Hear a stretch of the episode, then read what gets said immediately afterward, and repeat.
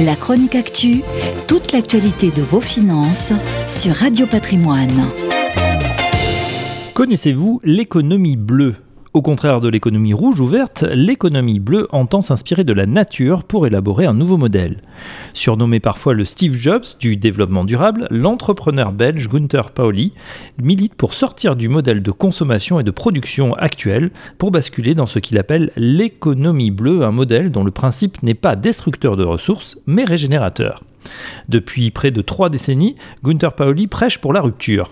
Une rupture avec l'économie dite rouge, dominante, basée sur la croissance à tout prix, qui use et abuse des ressources, la verte, qui implique de payer plus cher pour des produits respectueux de l'environnement, et la bleue, qui permettrait de régénérer les ressources et donc de sauver la planète. Cette prise de conscience vient de son expérience. Gunter Pauli a tout d'abord été entrepreneur. C'est lui qui possédait l'entreprise Ecover, qui produisait des lessives écologiques. Au cours de sa carrière, il a mis en œuvre de nombreuses solutions pour réduire l'impact environnemental de ces lessives, notamment en créant la première usine écologique avec zéro émission et zéro déchet.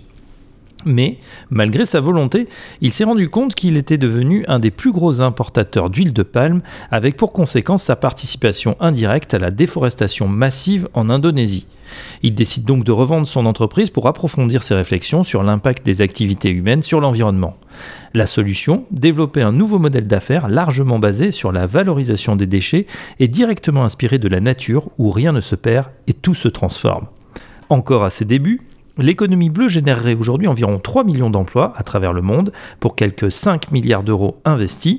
Pour aller plus loin, Gunter Pauli souhaite voir mise en place un encadrement juridique qui permette d'innover et d'aller de l'avant alors que la mise sur le marché de certains produits se heurte encore trop souvent à des difficultés d'homologation. Objectif, parvenir à un modèle qui se régénère seul sur le même principe que les écosystèmes, un modèle plutôt inspirant. La Chronique Actu, toute l'actualité de vos finances sur Radio Patrimoine.